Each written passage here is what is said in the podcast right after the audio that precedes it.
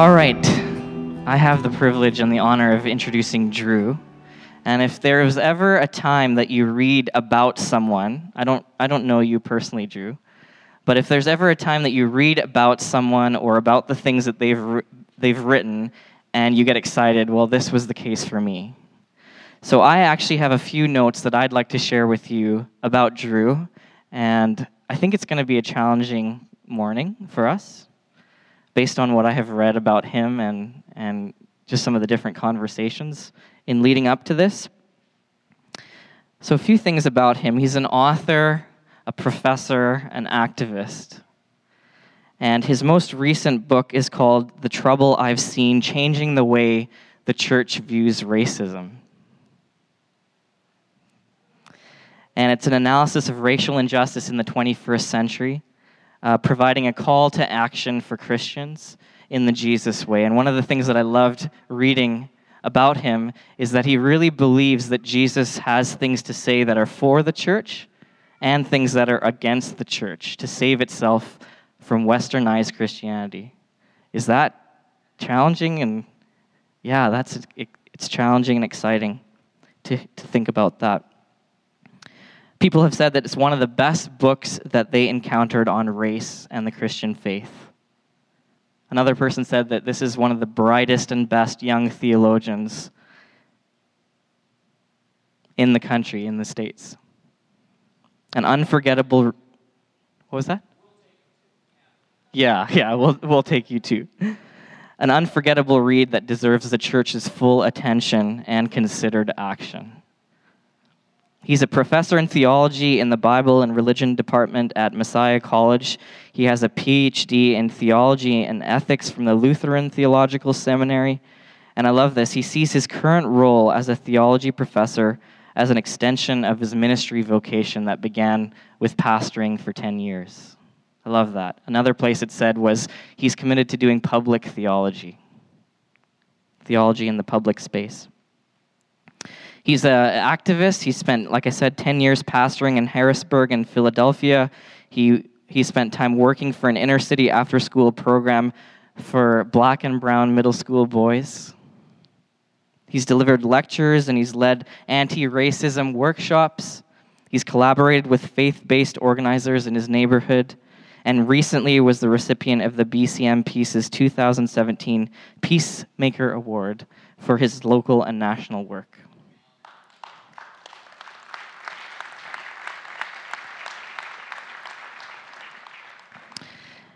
If you'd like to follow his writing, he has a blog called Taking Jesus Seriously, which is hosted at the Christian Century. You're welcome to look at that blog after he speaks, not during it. And also, his family, his wife Renee, and his three boys, Micah, Dietrich, and Vincent, live in Harrisburg. So, can we give a humongous welcome to Drew for coming and speaking here?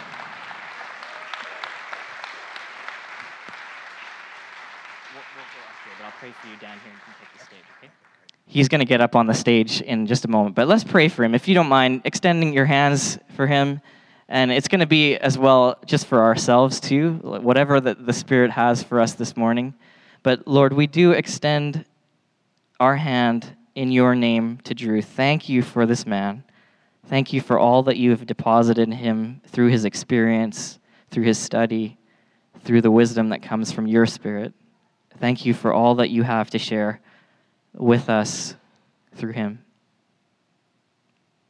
And Lord, we ask that you would speak. Maybe even more importantly, that we would hear.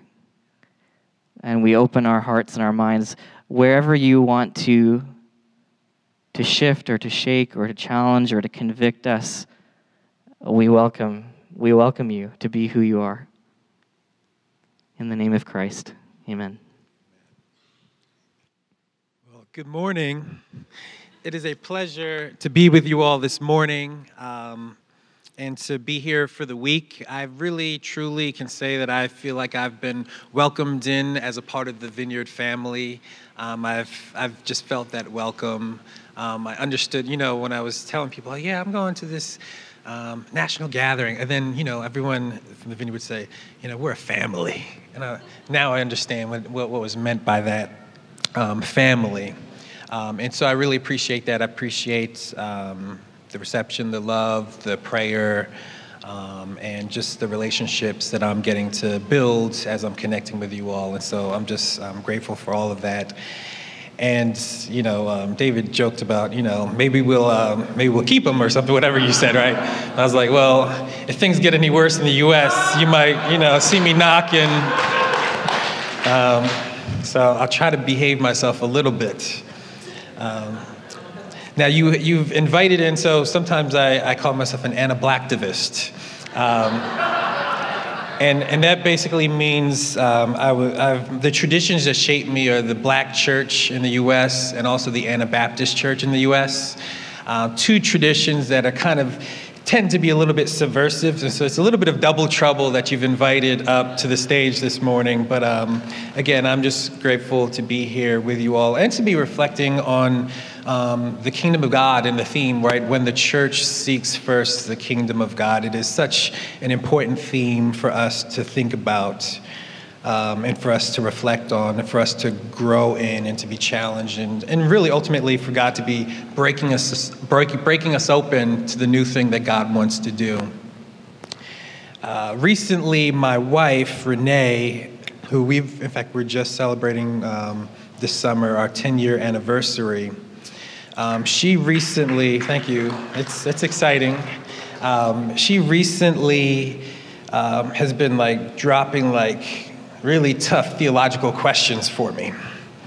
Um, I guess because I'm a professor, I'm supposed to be able to like answer all kinds of like, you know, all her her puzzling mysteries that she's kind of wrestling with. And so recently she's been really struggling with just um, some of the uh, suffering that we see going on, both among people that we know and as well as just crazy stuff going on in our society.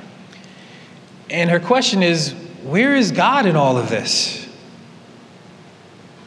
Where is God in all of this? Is God just a passive presence? Is God not able to intervene in the most severe cases of injustice and oppression? Can all God do is just comfort us in the midst of it? She's looking out, she's watching things unfold real time, people in pain and suffering, struggling through. And she wants to know, legitimately, right? My, my wife is not like just a philosophizer just for the fun of it. She's a very practical person. Where is God in all of this? What is God up to? What do we place our faith? What does this mean for us, right? If I were to add my own twist, what does this mean for the church? To be thinking about God's action or, in her question, possible inaction.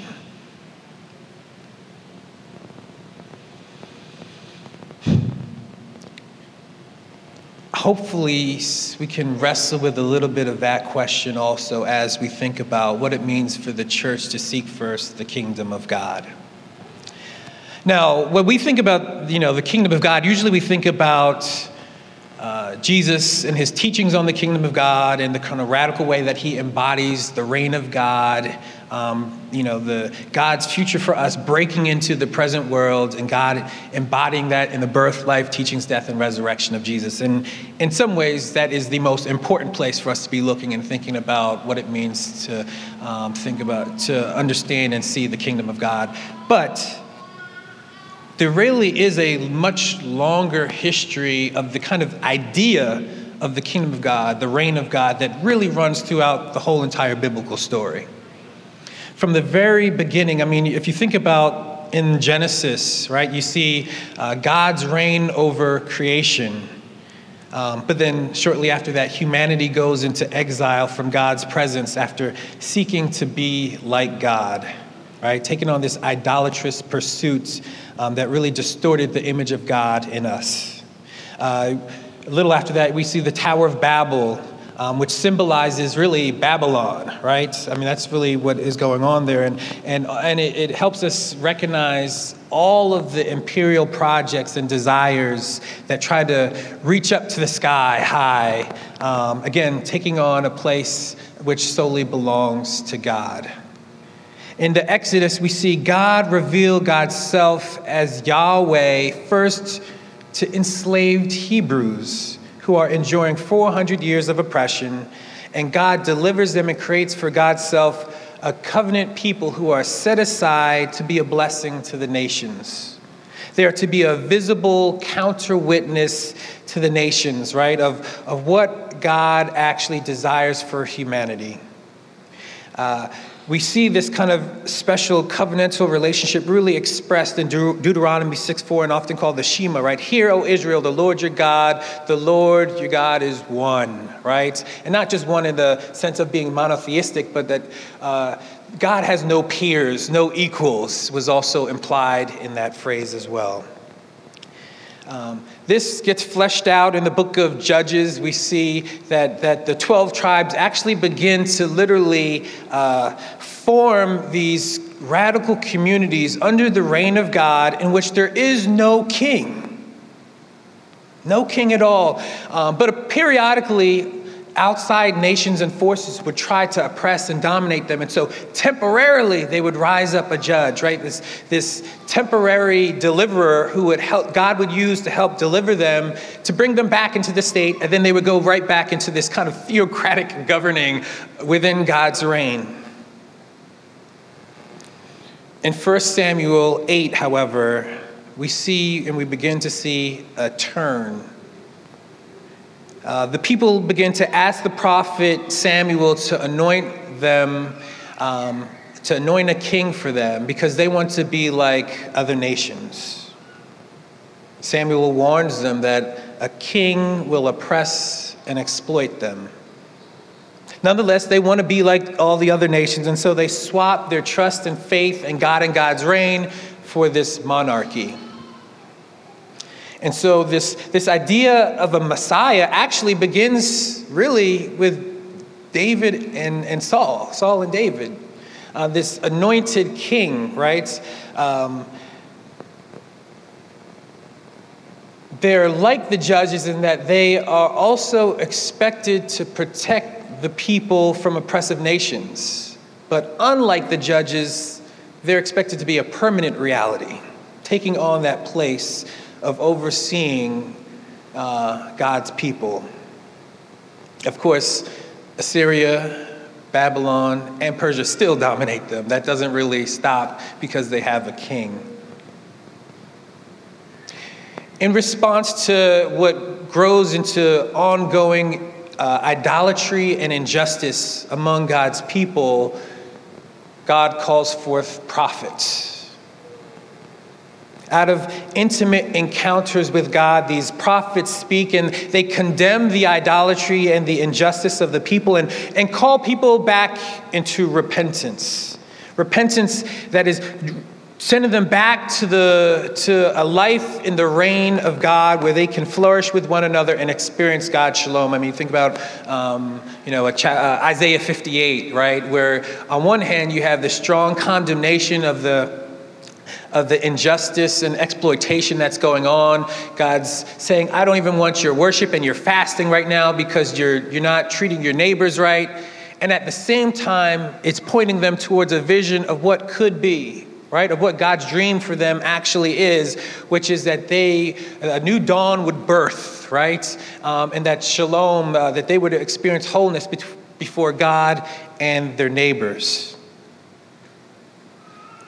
the prophets, you know, they didn't align themselves with the social order.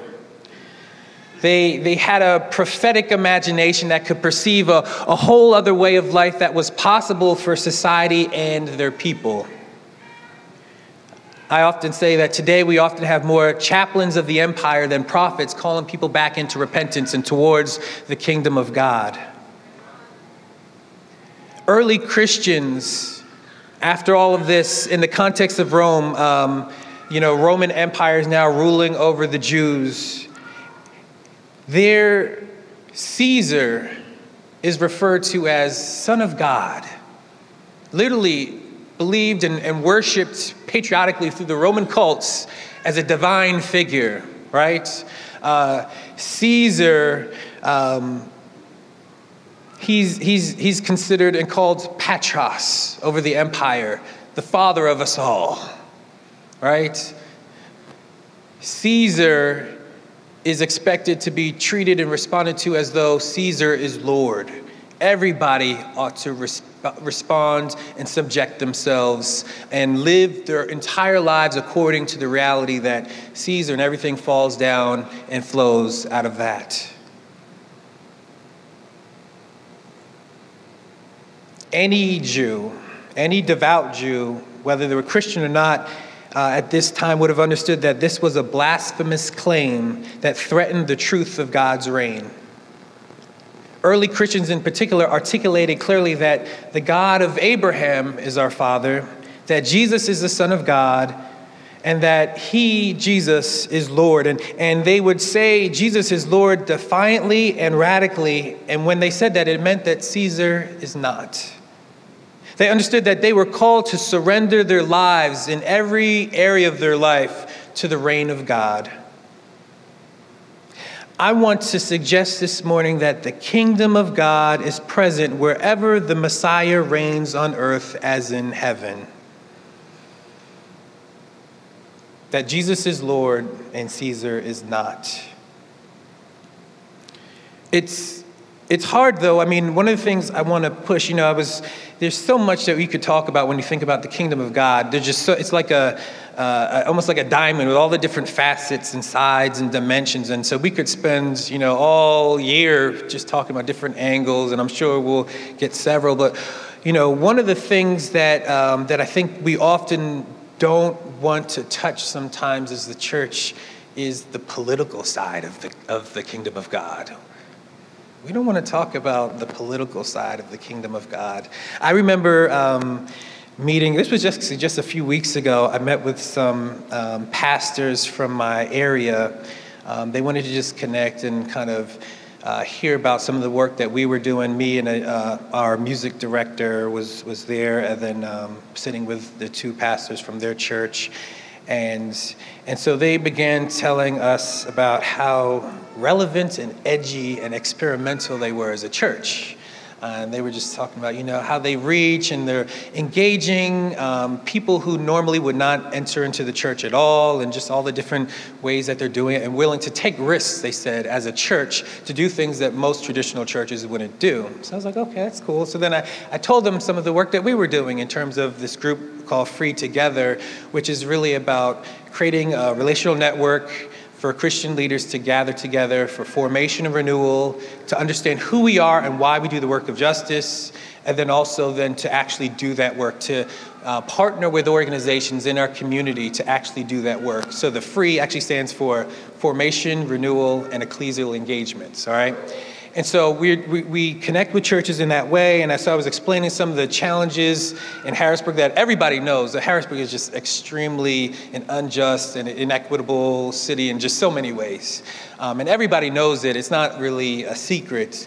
Um, and so I was challenging, you know, about, you know, some of the ways that we as the church can speak truth to the powers that be in our society um, and call things that are wrong, wrong, immoral, ungodly, displeasing, right? Well, it was interesting that once I started talking about it, he was like, Yeah, I mean, that all sounds great, but, but it, you know, it sounds like it, it might just be, sound a little too political for our church. So I was like, Aren't you guys the ones that are supposed to be the relevant, risky, experimental, you know? And so, but it was interesting. I understood why they said that initially, and so I had to unpack a little bit. Um, but, but there's uh, uh, uh, sometimes a lack of awareness to the political meaning of the gospel and the kingdom of God. Sometimes we, we, we're ready to take on the spiritual implications of it, but we want to cut the gospel in half and not really wrestle with the fact that it actually involves all areas of our lives every area of our life. And so I, I began to ask some questions, and I said, well, like, when you hear me say political, are you hearing partisanship? Right? Because that's usually a lot of times what people mean when they say, you know, they don't want to be political, they don't want to get co opted by a political party, which I'd say, amen, right? You know, you know, I don't follow, in the, in the US, it's, you know, donkey and a lamb are the, I'm not, donkey and the elephants are the uh, symbols, right? And so I say, I don't follow a donkey or an elephant, I follow the lamb that was slain, right? Um, and so, so you know, the church should never get co opted by political parties and sociological ideologies that are not, have nothing to do with the reign of God. Um, but, but what I explained was that, you know, there's a difference between partisanship and understanding like what it, the actual word po- political actually means polis. It actually just has to do with the society and the organizing of society and how it impacts people, right? How it impacts the most vulnerable among us, the least, the last, and lost of our society, right? That's what we're talking about. And so I'm like, if you are going to be obedient to the call as a Christian to love, to love your neighbors and to do justice and to show mercy, then you can't not be political. That is political. Jesus was political when he when he fed the hungry, right? Um, and when he said that he was going to let the oppressed go free. That's extremely political. Um, and so when we begin to realize that, you know, if we read our Bibles very carefully and understand some of the context, you understand that Jesus actually used lots of politically, not just political words, politically charged words, right? So it's maybe a little bit obvious that a word like kingdom is political. Maybe not as obvious for some of us that the word gospel is a political word, right? That it was often used for a political event. So, like, it might be the announcing of, you know, a military battle uh, and that's uh, the gospel, you know, or, or the birth of a new emperor, right? And that, those were the kind, it was the breaking news, political stories of the day, um, that that was the context in which euangelion, gospel, was used in Jesus' day. So why is this being used but being reapplied to what God is doing? Um, why is it that Paul calls Jesus Lord when everybody knew that Caesar was supposed to be called Lord, right? It's taking what, what was claimed to be Caesar's and the empires and saying, no, Jesus is Lord over all of it. And we reorganize all of our lives in light of the reality that Jesus is Lord, right?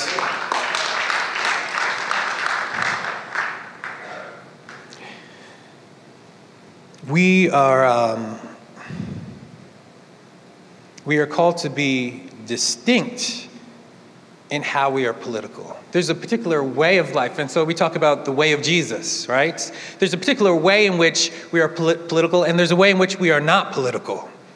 There are, there's ways in which, as followers of Jesus, we will not be co opted by the powers that be of this world, that we will not have our message co opted, we will not have our way of life co opted, we will not have the community, the Christian community co opted, because we're committed to participating in what God is doing in the world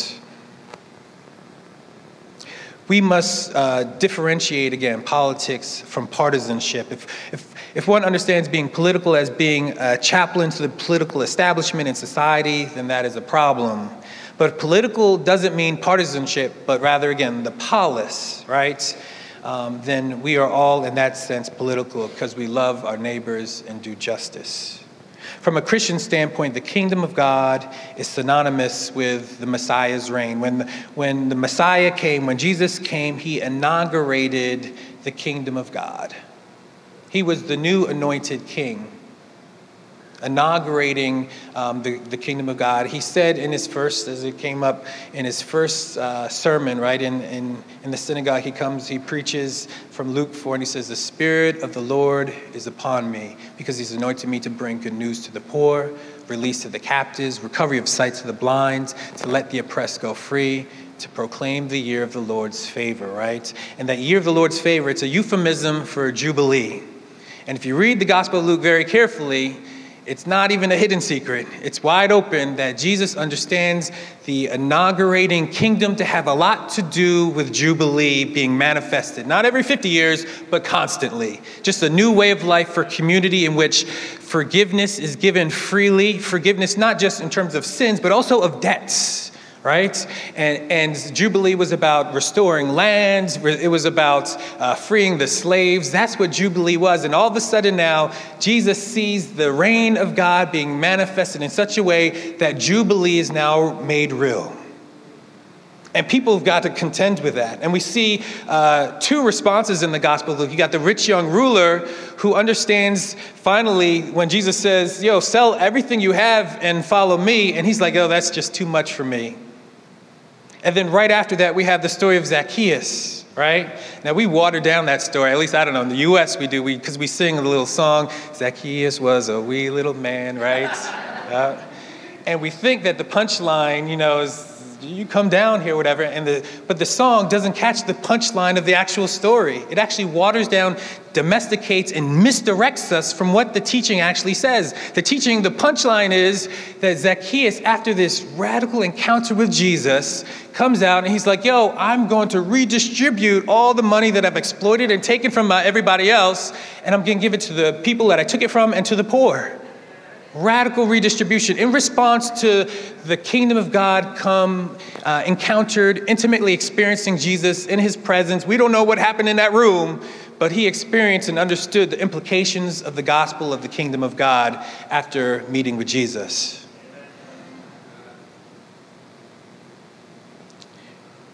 One of the things that um, we miss sometimes when we talk about um,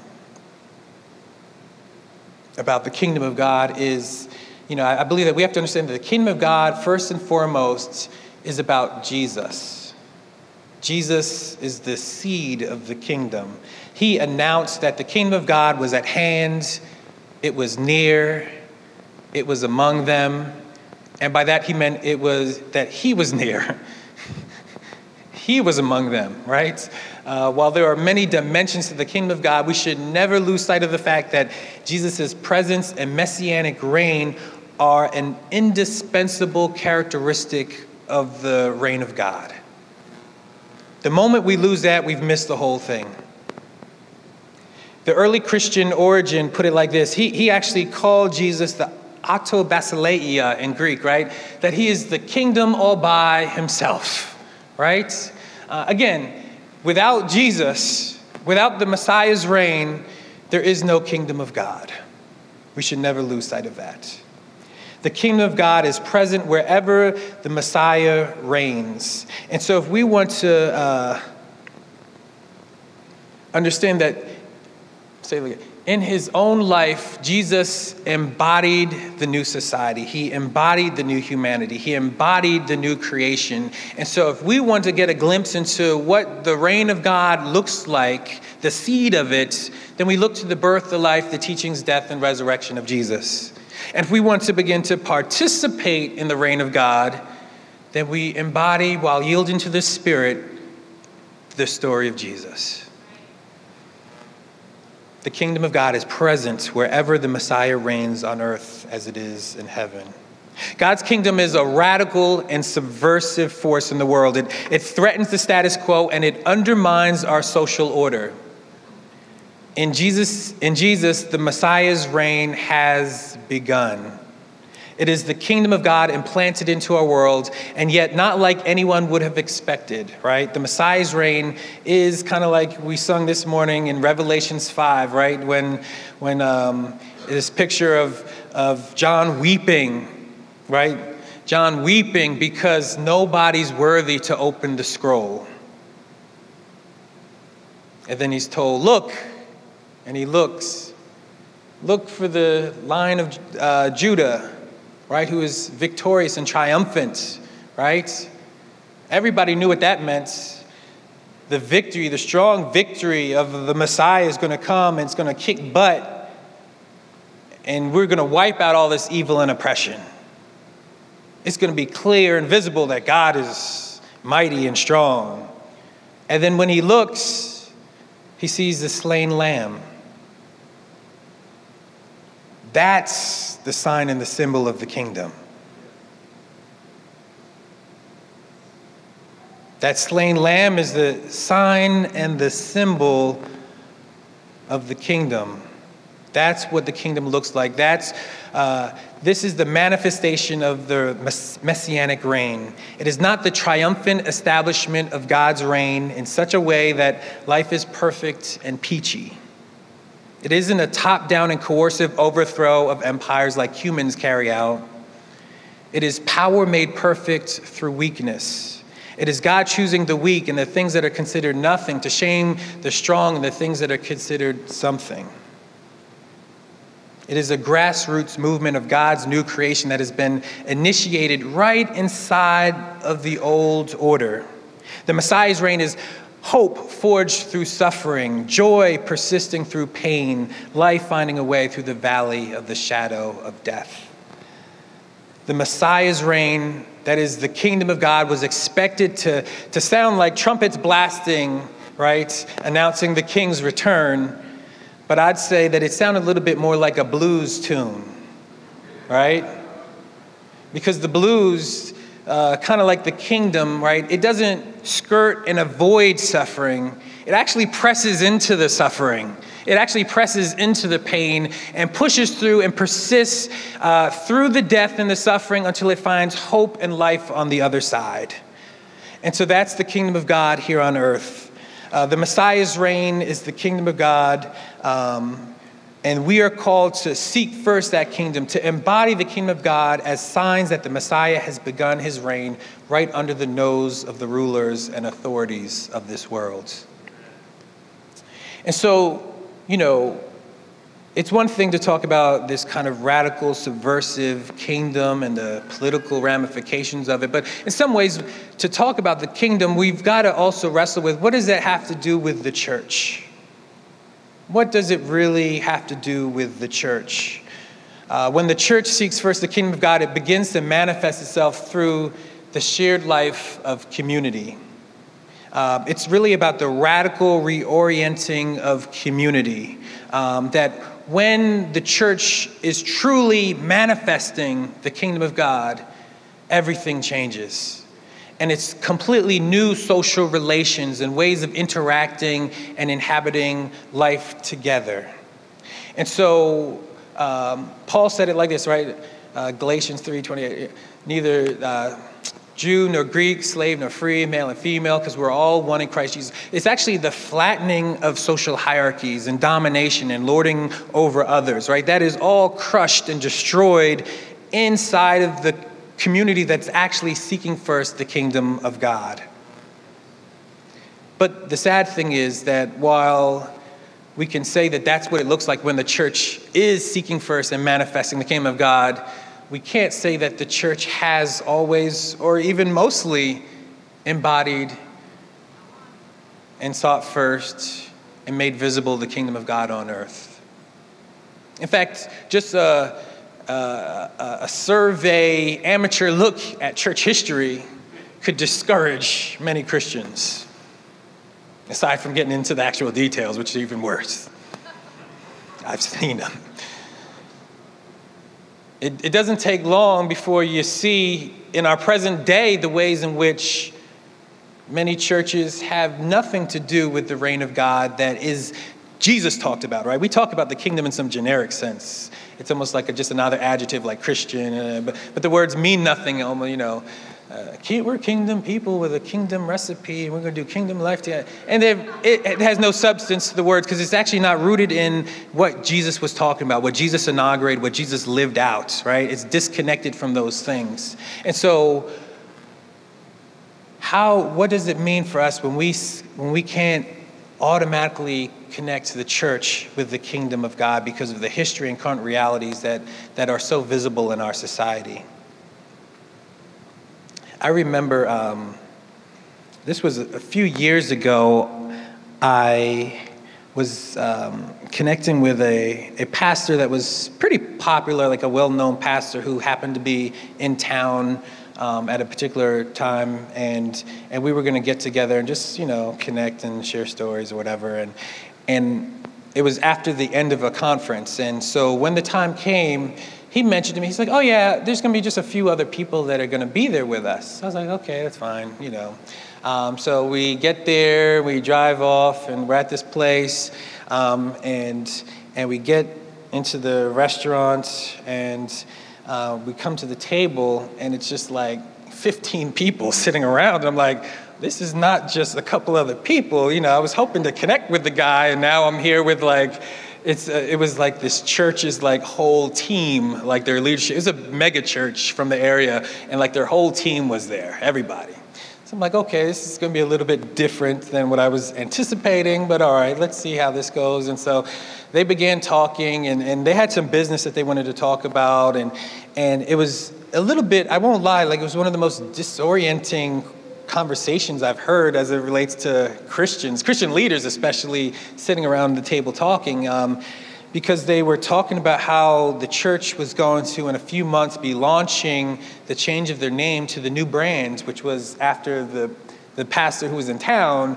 They were taking on the brand of that church's name, um, but, but for their region, and that they were also then going to be rolling out the branding to like there's some other newer smaller churches that they kind of like took over almost and brought in into their thing. And so they're going to be rolling out trying to figure out how they're going to do the alignments of the branding for all the stuff.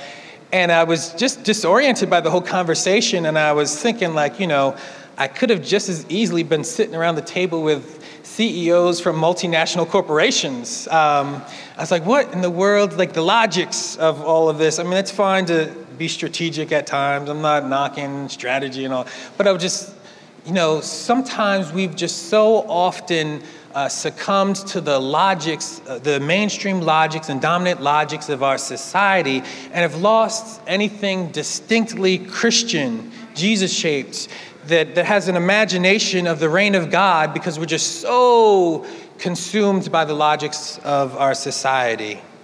I remember I had a friend once who, um, I always remembered it after he said it just one time. He said, Churches, they're all about the ABCs attendance, buildings, and cash. And I was like, oh, oh, jeez. And of course, you know, of course, we can all say, all right, I know some churches that aren't, all right, and we can find the exceptions to the rule. But, but I got his point really quickly, right? That, that what is the thing that we're driving, that we're driving after, that we're seeking first? What consumes us? What are we worried about? What do we put all our energy towards, right? And I think sometimes we can get so consumed by these logics, um, the logics of our broader society, that we fail to literally seek after the kingdom of God in any kind of meaningful and tangible way.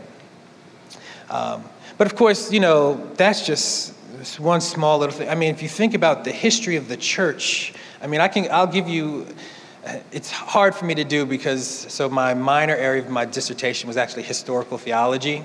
So I'm going to butcher history for a second um, against all instincts.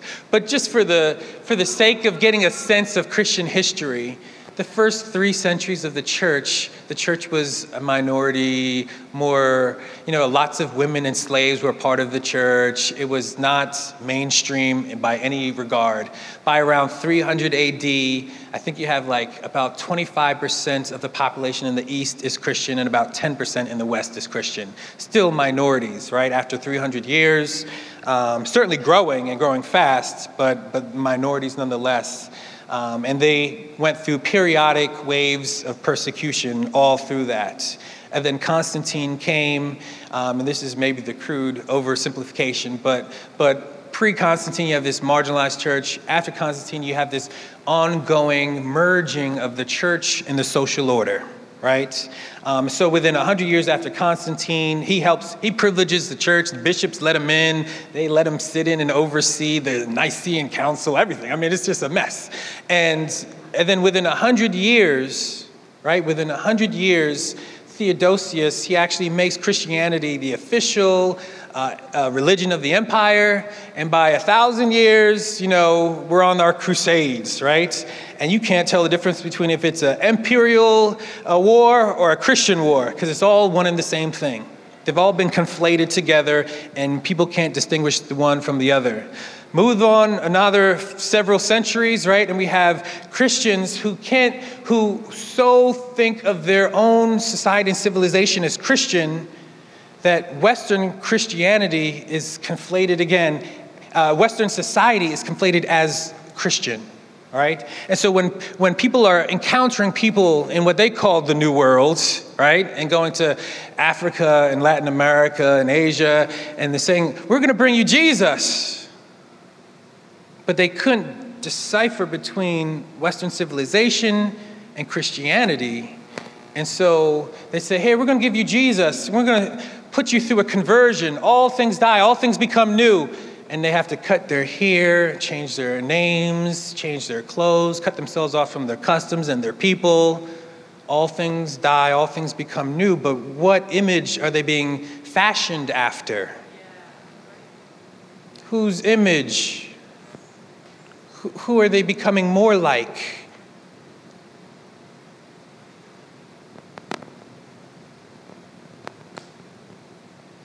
One of the saddest portions of that story is that even Jesus had to undergo conversion in this new paradigm.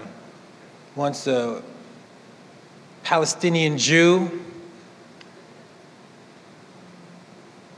all things die, all things become new. He comes out as a Western European representing the best of the West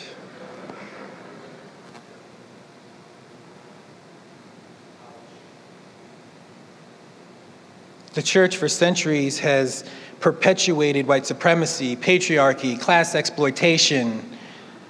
And, and the, sometimes we like to think of it as like we got drug along with it. No, we were its primary agents and instigators often.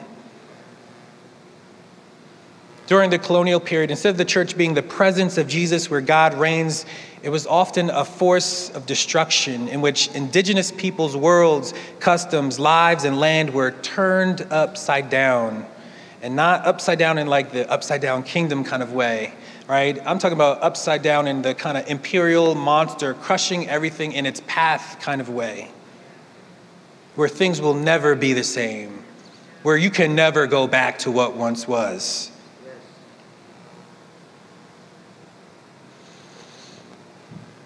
Now, you know, I could tell story. Normally, I would be telling story, personal stories of U.S. racism and how horrific it is, police brutality, mass incarceration. You know, 400 year, years of black suffering, and I, am sure Canadians probably know that better than the U.S. Um, in terms of some of those things. But my concern is, and I wonder sometimes, you know, it's it's easy. I'm sure it can get very comfortable to look down south and be like, yo they are a hot mess. Who in the world would vote Trump into office? And look at that racism. It's clearly there, just a mess. It's easy to kind of look there and see how horrific US racism is. But what happens? Like, do you look in the mirror, right? Like, what happens when we begin to realize that Canadian history is very similar to US history, right? Very similar. Yes, there, you don't have the exact same story as it relates to black lived experience in terms of slavery and Jim Crow and all that. But in terms of Native American First Nations people, right, the indigenous of the land, it's exactly identical.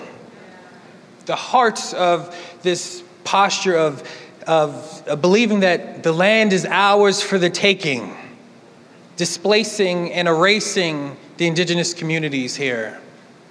This is a part of the legacy of the church the church has been patterned by the dominant logics of society um, and sometimes creating the dominant logics of society, um, rarely offering distinct and Jesus shaped ways of life to the world.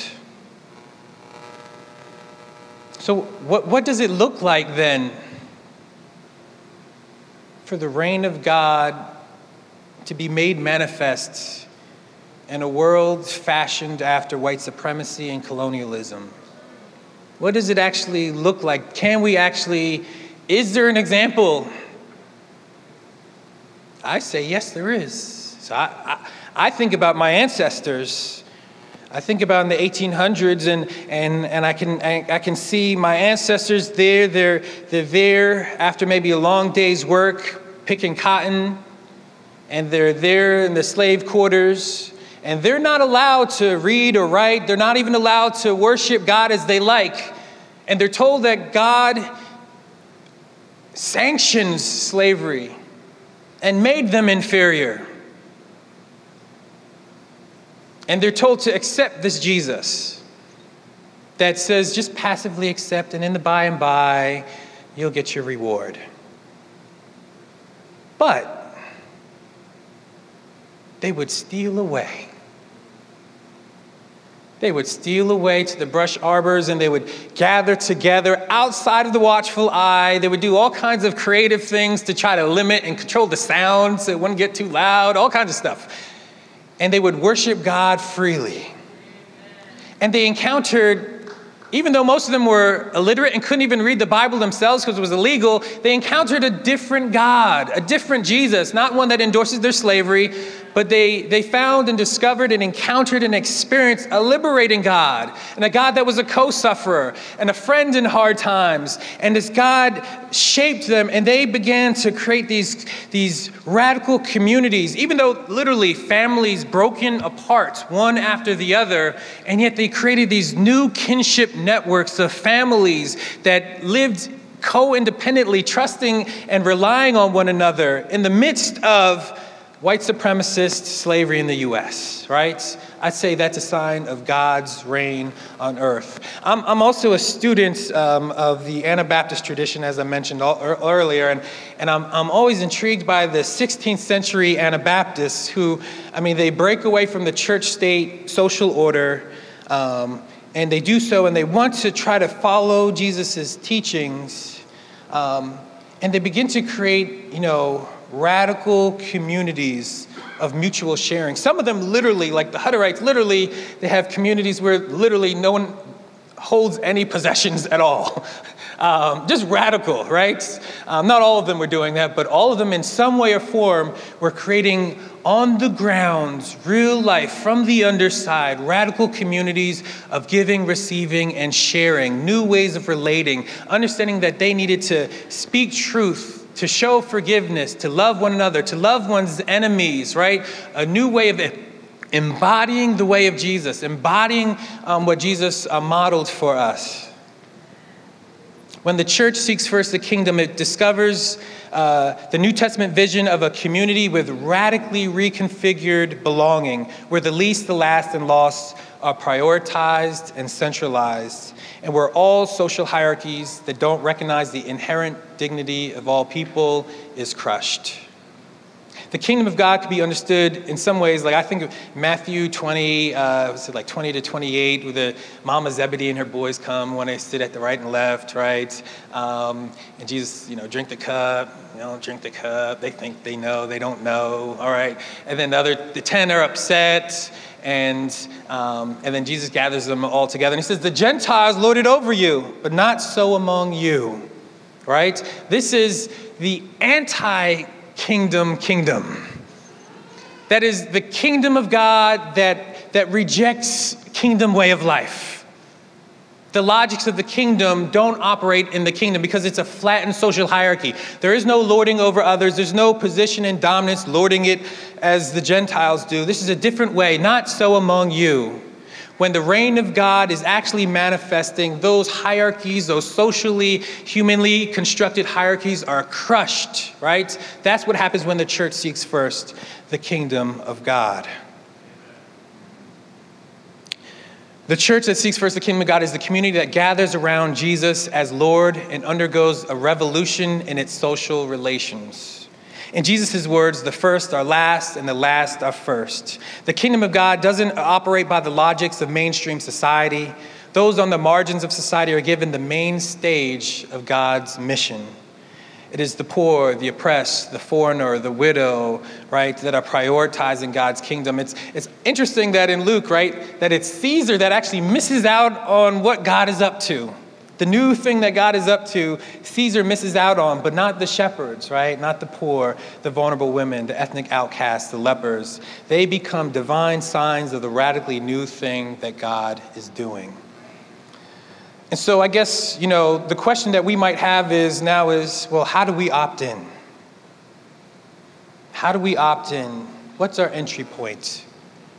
Um, and the good news is that the kingdom of God is a right now, from down below, grassroots movement in the spirit in the Spirit of Christ leading towards justice, holistic deliverance, and ultimately shalom, right? It, it's available to us right now. Like right now, immediately. It's an opportunity, it's, it's, it's a possibility right now. Like we can begin to operate, repent, and turn towards the kingdom right now. And, and it is an on the ground response. Like, like we can begin from below the social order, from within the social order, we can actually respond um, and participate in this new thing that God is doing. We're actually invited into that. That's what God wants. That's what God is calling us to. He's saying, please opt in. Be a part of this new thing that God is doing. Don't stand on the sidelines, opt in. Throughout the world, yes, there's mass poverty and oppression. People are sick, alienated, taken advantage of, harmed in so many ways, right? I mean, honestly, in the US, I just, I'm always baffled by just the degree to how much our society is organized and I would say even engineered uh, to create inequities, right? So that people, vulnerable people, are being crushed and harmed in all sorts of ways.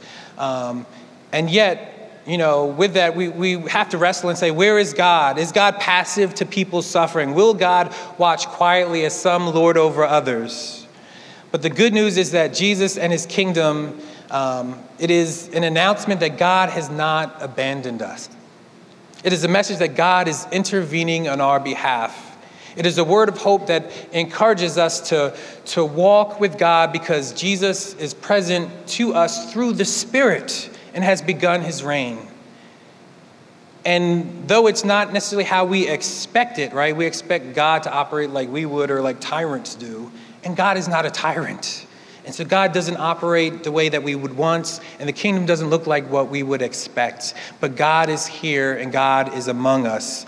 And the Spirit of God literally is multiplying the presence of Jesus for us, making Jesus available, the presence of Jesus available to us in our community. It's being multiplied and spread out. We have access to the presence. And so, so God is at work through the Spirit, moving and making Jesus present in the world. And the Spirit is at work healing and restoring and delivering and encouraging and doing justice, right? And the question is are we going to participate in what God is doing? One of the strangest things I've noticed. Um, about most people's teachings on the kingdom of God is that it often actually misses the role of the Spirit and its relationship to the kingdom. It's actually interesting how we miss that connection. It's so obvious, right? Read the Gospel Luke again. The Spirit of the Lord is upon me, and He has anointed me to bring good news, right? Um, and then what does Jesus do? He goes out and he does the very things that he just said the Spirit is, is encouraging to do. It's in all the gospel. The Spirit is sending him out. Sometimes abruptly, it seems, the Spirit is, is sending Jesus out into the world to, to embody the reign of God for the world. And then in the book of Acts, we see it again, right? The Spirit comes down. And what's the response after this powerful, intimate encounter with God? Radical reorganizing of their community where they're sharing all things in common. And then they go out and they're sent out into the world and they cause a lot of trouble. And they're arrested, and that happens a lot, right? The whole book of Acts, half of it is just recidivism of them just going back to jail constantly. But, but, but so the radical community go out and get into trouble, and then they come right back, and then they intensify that community response. And, and even more so, sharing all things in common. You got Barnabas coming, selling his field and giving it to the people, and having all things being shared in common, right? And it keeps going, and the Spirit keeps breaking open this community in ways that they couldn't even expect. First, just between uh, the, the Hebrew Jews and the Hellenistic Jews and breaking them open to deal with that controversy. And then, and then before you know it, it's Jews uh, and Gentiles being broken over and all the different challenges in Acts 15. But it's, it's God's, God's desire through the Spirit in the presence of Jesus, literally pushing them and moving them to embody the reign of God more and more. And so there's an intimate connection between the Spirit of God, actually, not just encountering the Spirit, I'm talking about yielding to the Spirit, right? There's a difference between experiencing the Spirit and yielding to the Spirit so that you're doing and participating in what God is up to the justice and the healing and the restoration, right? Are we going to yield to the Spirit? We see also this connection in the Gospel, uh, John, John 3. Um, it's one of the few times that in John where John actually uses the phrase kingdom of God. It actually doesn't show up very often in the Gospel of John. Um, like Matthew, Mark, and Luke, it's just kingdom of God everywhere, right? Can, it's pretty clear. You could tell that the teachings still relate to it, but, but it doesn't always use that language. But in the Gospel, chapter 3, you see Jesus, I think he uses the, the phrase two or three times um, in that chapter. But he also talks about the Spirit that blows where it will, right? That can't be contained, um, that's going to move and it's going to be transforming people, transforming people, regenerated people who live differently. Born, it's, it's a play on words in the Greek, born again and born from above. A different kingdom, right?